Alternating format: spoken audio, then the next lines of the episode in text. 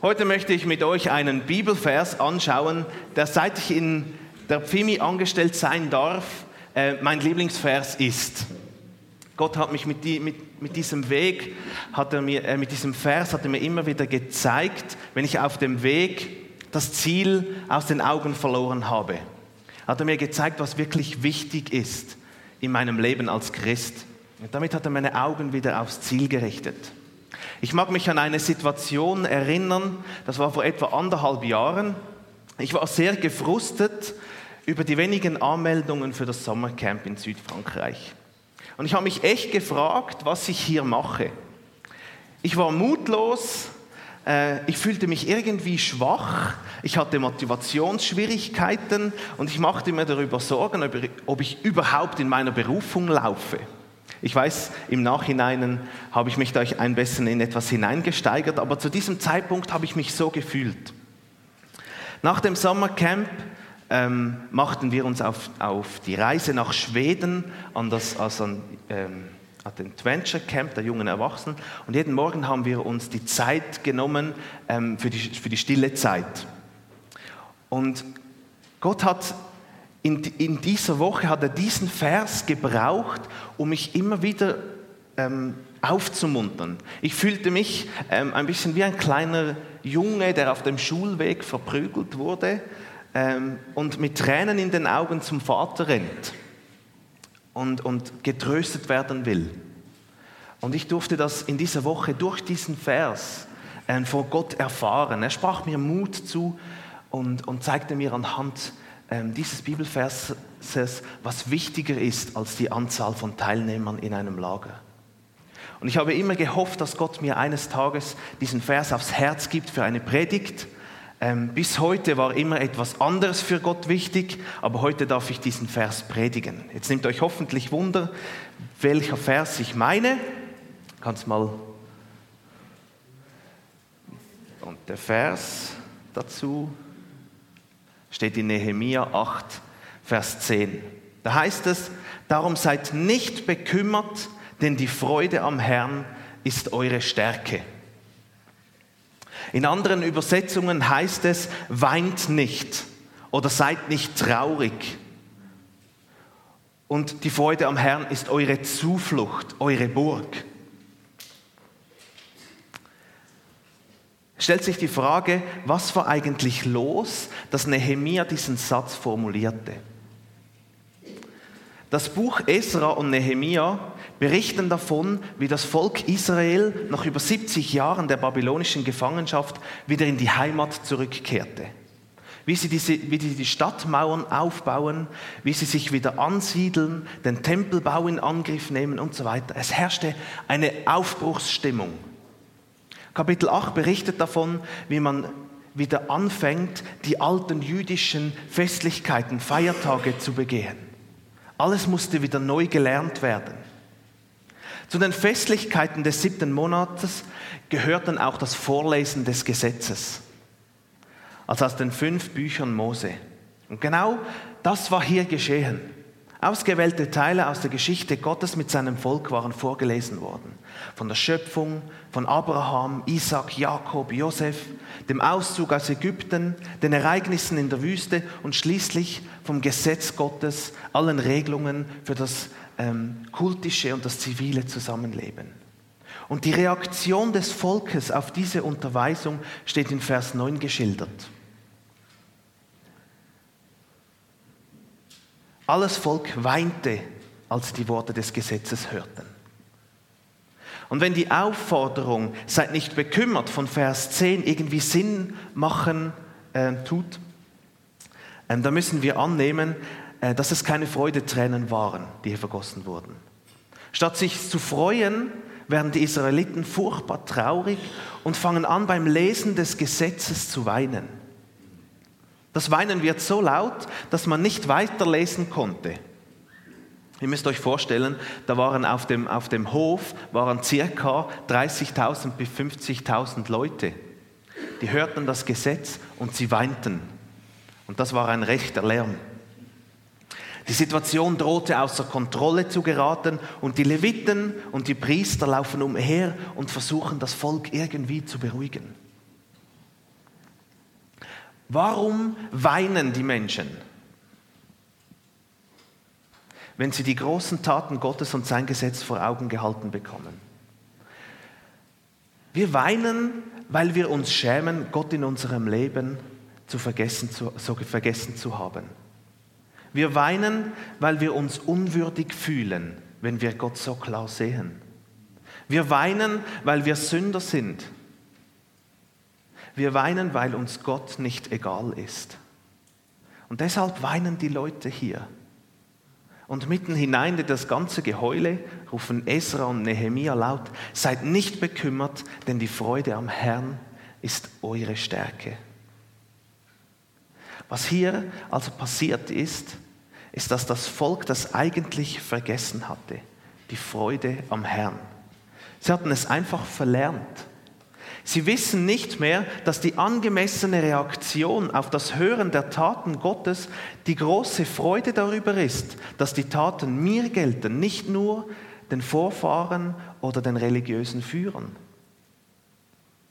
Esra und Nehemia sagen den Leuten, wenn du angesichts der Größe Gottes das Heulen über dich selbst bekommst, dann beginnt die Freude am Herrn und du kannst anfangen, fröhlich zu feiern.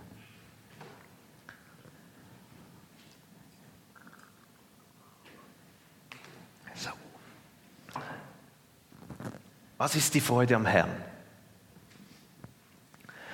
Die Freude am Herrn ist nicht die Freude an unserem Heil, unserer Erlösung. Die Freude am Herrn ist nicht die Freude an seinen Segnungen, seinen Wundern, seinen großen Taten. Die Freude am Herrn ist die Freude am Herrn, an seiner Person, an ihm pur.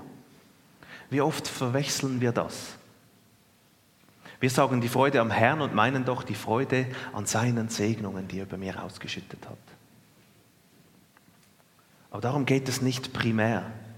Es geht um den absoluten Kern unseres geistlichen Lebens. Es geht allein um ihn.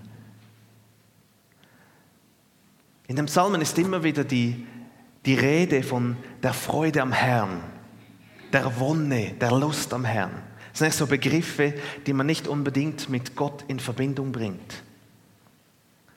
Doch die Bibel sieht das Ganze als natürliche, also als natürliche Beschreibungen für die Beziehung zwischen Gott und den Menschen. Sich Gott, dem Vater, zu nähern, war ganz selbstverständlich geprägt von tiefer, inniger Liebe und Freude. Ein Blick in die Psalmen ermutigt uns, diese Wesenszug Gottes besser kennenzulernen. Psalm 37, 4. Freu dich am Herrn und er wird dir geben, was dein Herz wünscht. In der alten Eberfelder Übersetzung steht sogar, ergötze dich an Jahwe, deinem Herrn, so wird er dir geben die Bitten deines Herzens. Der Psalm fordert einen auf, sich über Gott zu freuen, sich an ihm zu ergötzen. Es geht hier um echte, tiefe Bewunderung, voll Freude. Darum, sich nach Gottes Gegenwart auszustrecken und die voll und ganz zu genießen. Psalm 119, 16, an deinen Bestimmungen habe ich große Freude. Dein Wort will ich niemals vergessen. Und Psalm 119, 35, da heißt es, führe mich auf den Pfad, den deine Gebote vorzeichnen. Denn an ihm habe ich meine Freude. Gesetze und, und Gebote klingen einschränkend und negativ. Und nicht so sieht es aber der, der Dichter in Psalm 119. Er findet, dass was Gott sich für uns wünscht, so gut ist, dass er sich riesig darüber freut. Die, die Gebote sind ihm eine Wonne, ein Glück. Psalm 119, 24, da heißt es, an dem, was du bezeugst, habe ich große Freude. Es ist der Ratgeber für mein Leben. Gottes Wort macht glücklich. Es macht Lust auf mehr, Lust es auszuführen. Gottes Gegenwart erfüllt einen tief und weckt Sehnsucht nach mehr. Auf den Punkt bringt es, ähm, bringt es einen Psalm von Asaf, im Psalm 73, 25 und 26, da heißt es, Herr, wenn ich nur dich habe, bedeutet Himmel und Erde mir nichts. Selbst wenn alle meine Kräfte schwinden und ich umkomme, so bist du doch Gott, allzeit meine Stärke. Ja, du bist alles, was ich habe.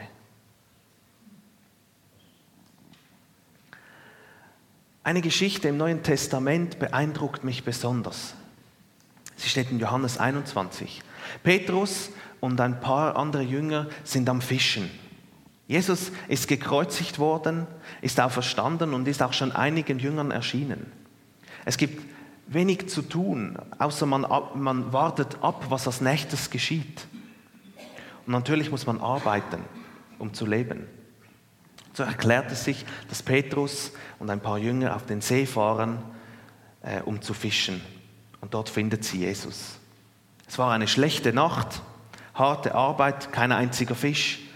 Netze und Bäuche sind leer. Als Jesus am nächsten Morgen am Ufer steht und einen guten Rat gibt. Werf doch das Netz auf der rechten Seite des Schiffes aus. Paulus, äh, Petrus hatte sich durch, durch seine Erlebnisse mit Jesus hat er sich verändert. Obwohl er Jesus nicht erkennt, folgt er doch dem völlig, eigentlich völlig unsinnigen Rat des Fremden und wirft das Netz auf der anderen Seite des Bootes aus und fängt mehr Fische, als sie einholen können. Plötzlich geht Johannes, der auch im Boot war, ein Licht auf. Es ist der Herr, ruft er zu Petrus. Und da gibt es für Petrus, und das finde ich herrlich, die Reaktion von, von Petrus, da gibt es für ihn kein Halten mehr.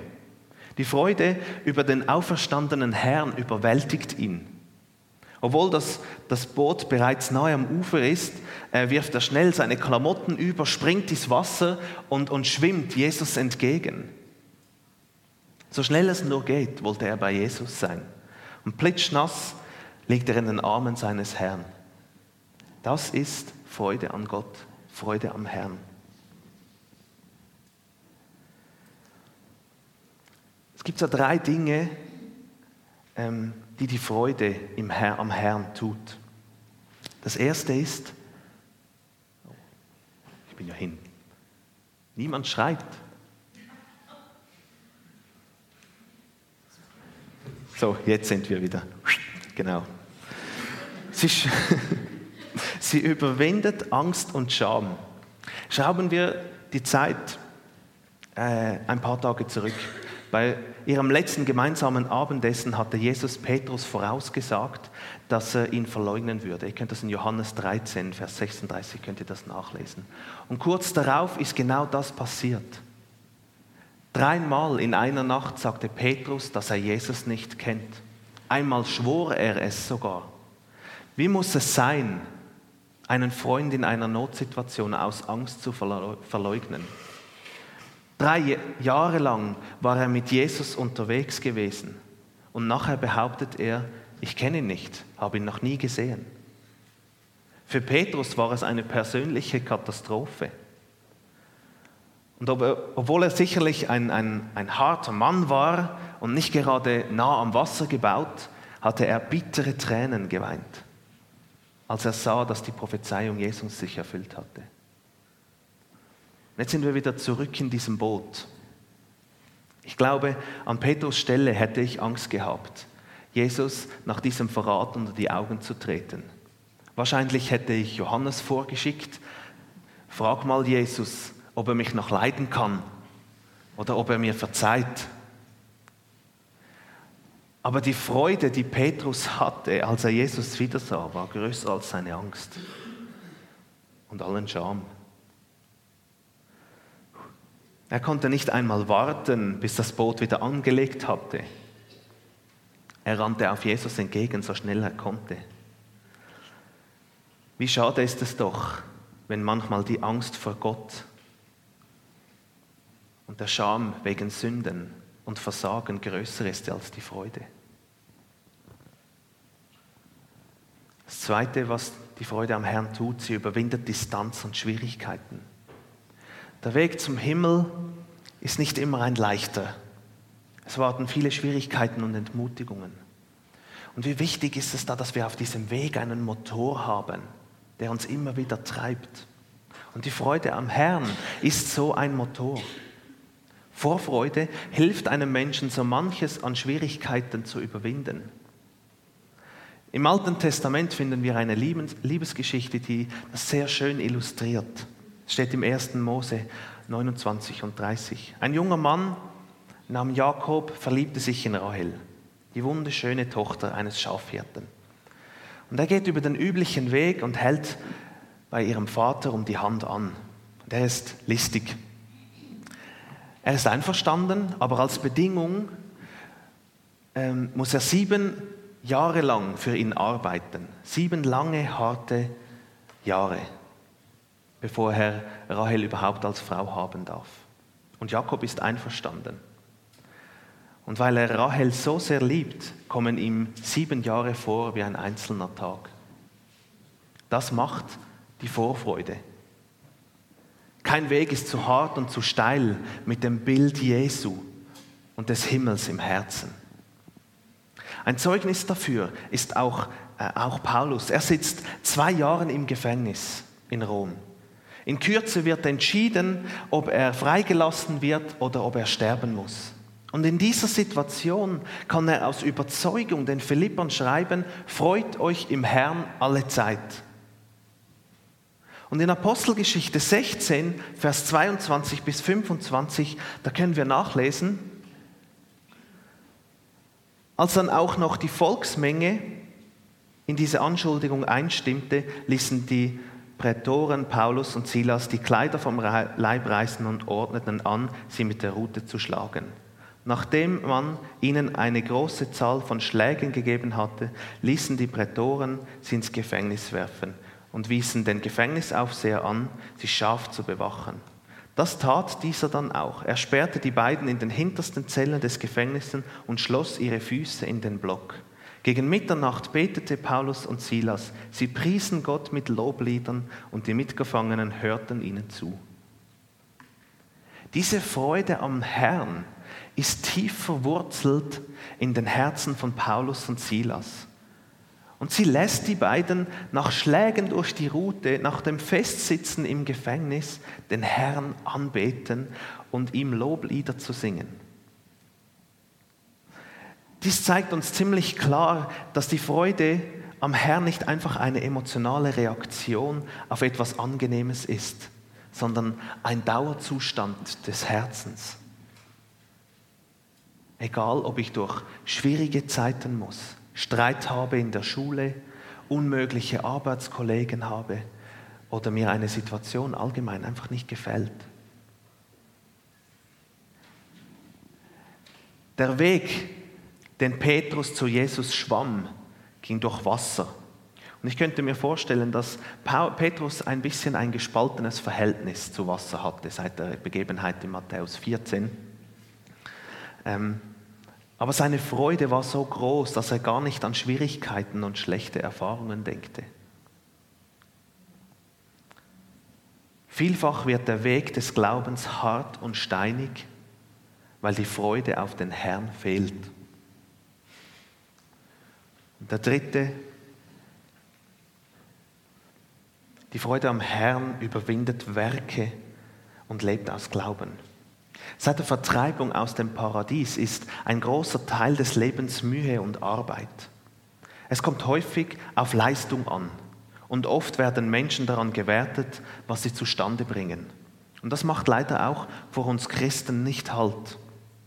Manchmal wird dieses fiese Bild auch auf Gott übertragen und wir versuchen, ihn durch gute Werke zu beeindrucken. Nun sind Gute Werke sind an sich nichts Schlechtes. Gott selbst hat gute Werke für uns vorbereitet, die wir tun können. Schlimm ist es nur, wenn wir anfangen, uns über Erfolg und Misserfolg zu definieren und zu glauben, dass Gott uns nur dann richtig lieb hat, wenn wir möglichst viele gute Werke tun. Aber die Freude am Herrn lässt diese Angst und die damit verbundenen Werke zurück. Paulus hatte gerade ein übernatürliches ähm, Wunder vollbracht oder Werk vollbracht und kümmert sich gar nicht mehr um die Fische, sondern doch die anderen die Netze einholen. Jesus ist da.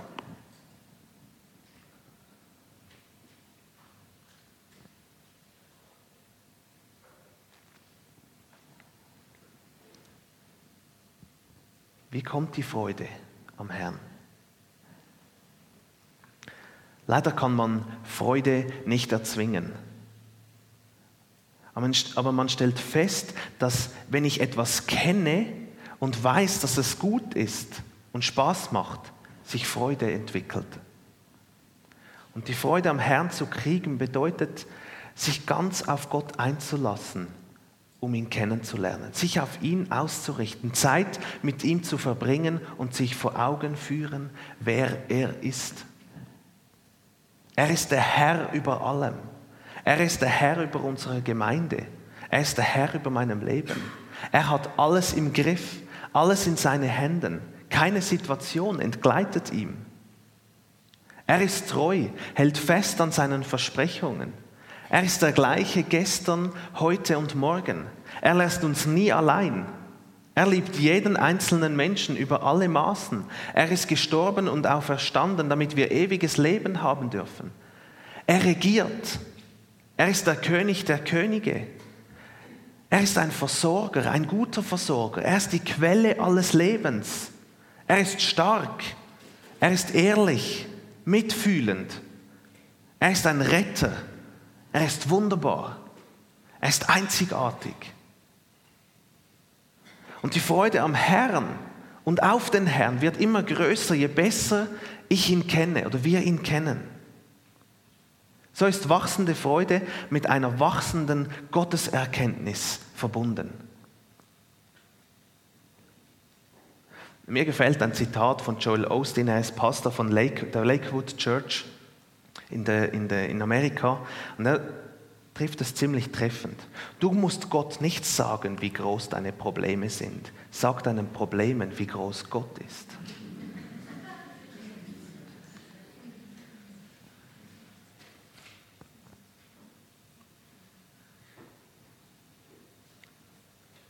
Was kann man also praktisch tun, um die Freude zu stärken?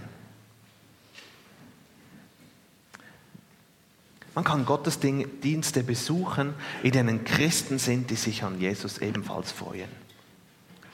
In den Gottesdiensten singt man im Worship Lieder, die die größte, Größe Gottes proklamieren und die Wahrheit und Wahrheiten über Gott ausgesprochen werden. Man hört Predigten, in denen Gott groß gemacht wird und in denen man die Absicht Gottes und seine Wesenszüge kennenlernen kann. Man kann auch beten, dass Gott sich einem immer wieder oder immer mehr offenbart. Dass Gott durch Bilder und Worte der Erkenntnis aufzeigt, wie er ist und wie er handelt. Und man kann die Bibel lesen. In seinem Wort dürfen wir Gott begegnen und ihn kennenlernen. Natürlich dürfen wir auch immer wieder erfahren, dass man sich freut und man eigentlich gar nicht richtig weiß, warum. Man steht froh auf und sieht alles positiv. Oder man ist mit anderen zusammen, die sich freuen und der Funke springt einfach über. Und spontane Freude kann man nicht irgendwie produzieren, aber man kann ihre Häufigkeit steigern durch eine positive Lebenseinstellung.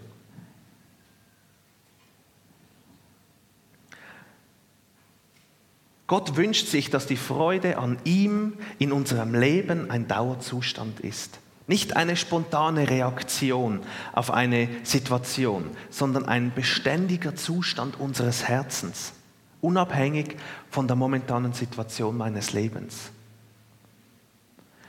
Esra und Nehemia mussten das Volk daran erinnern, dass die Botschaft von Gott ein Grund zur Freude ist und nicht zur Traurigkeit. Und ich hoffe, dass man uns nicht daran erinnern muss, dass ein Leben mit Gott ein Grund zur Freude ist. Und zum Schluss möchte ich ein, ein bisschen provokatives äh, Zitat von, von Nietzsche weitergeben. Er hat gesagt, Erlöster müssten sie mir aussehen, dass ich an ihren Erlöser glauben, glauben lernte. Herr, du bist wunderbar. Du bist einzigartig. Du bist der große König, du bist der gute Versorger. Du schaust gut zu uns, wie wir es in den Zeugnissen haben dürfen hören. Herr, wir wollen wirklich immer wieder unsere Augen auf dich ausrichten und wollen uns freuen ab der Gegenwart in dir. Wir möchten nicht uns irgendwie nur dann freuen, wenn wir von dir gerade besonders irgendetwas erfahren haben, wenn wir von dir gesegnet worden sind, sondern wir möchten einfach nur so uns an dir freuen, an deiner Größe. Danke, Vater, dass du uns ein Herz auch möchtest erfüllen mit einer beständigen Freude. Wo es nicht, wenn, wenn Situationen kommen, wo Schwierigkeiten kommen, wo Herausforderungen haben, dass nicht unsere Freude irgendwie darunter leidet, sondern dass wir mit einem Lächeln können Situationen ähm, überwinden können, weil deine Freude in unserem Herzen ist. Herr, wir möchten uns einfach freuen ab dir, ab deiner Gegenwart, ab dem, dass wir mit dir dürfen unterwegs sein dürfen, dass wir dich dürfen an unserer Seite haben, dass du uns immer wieder an der Hand nimmst. Danke dir vielmals, Vater, du bist groß und mächtig. Wir wollen uns freuen ab dir. Amen.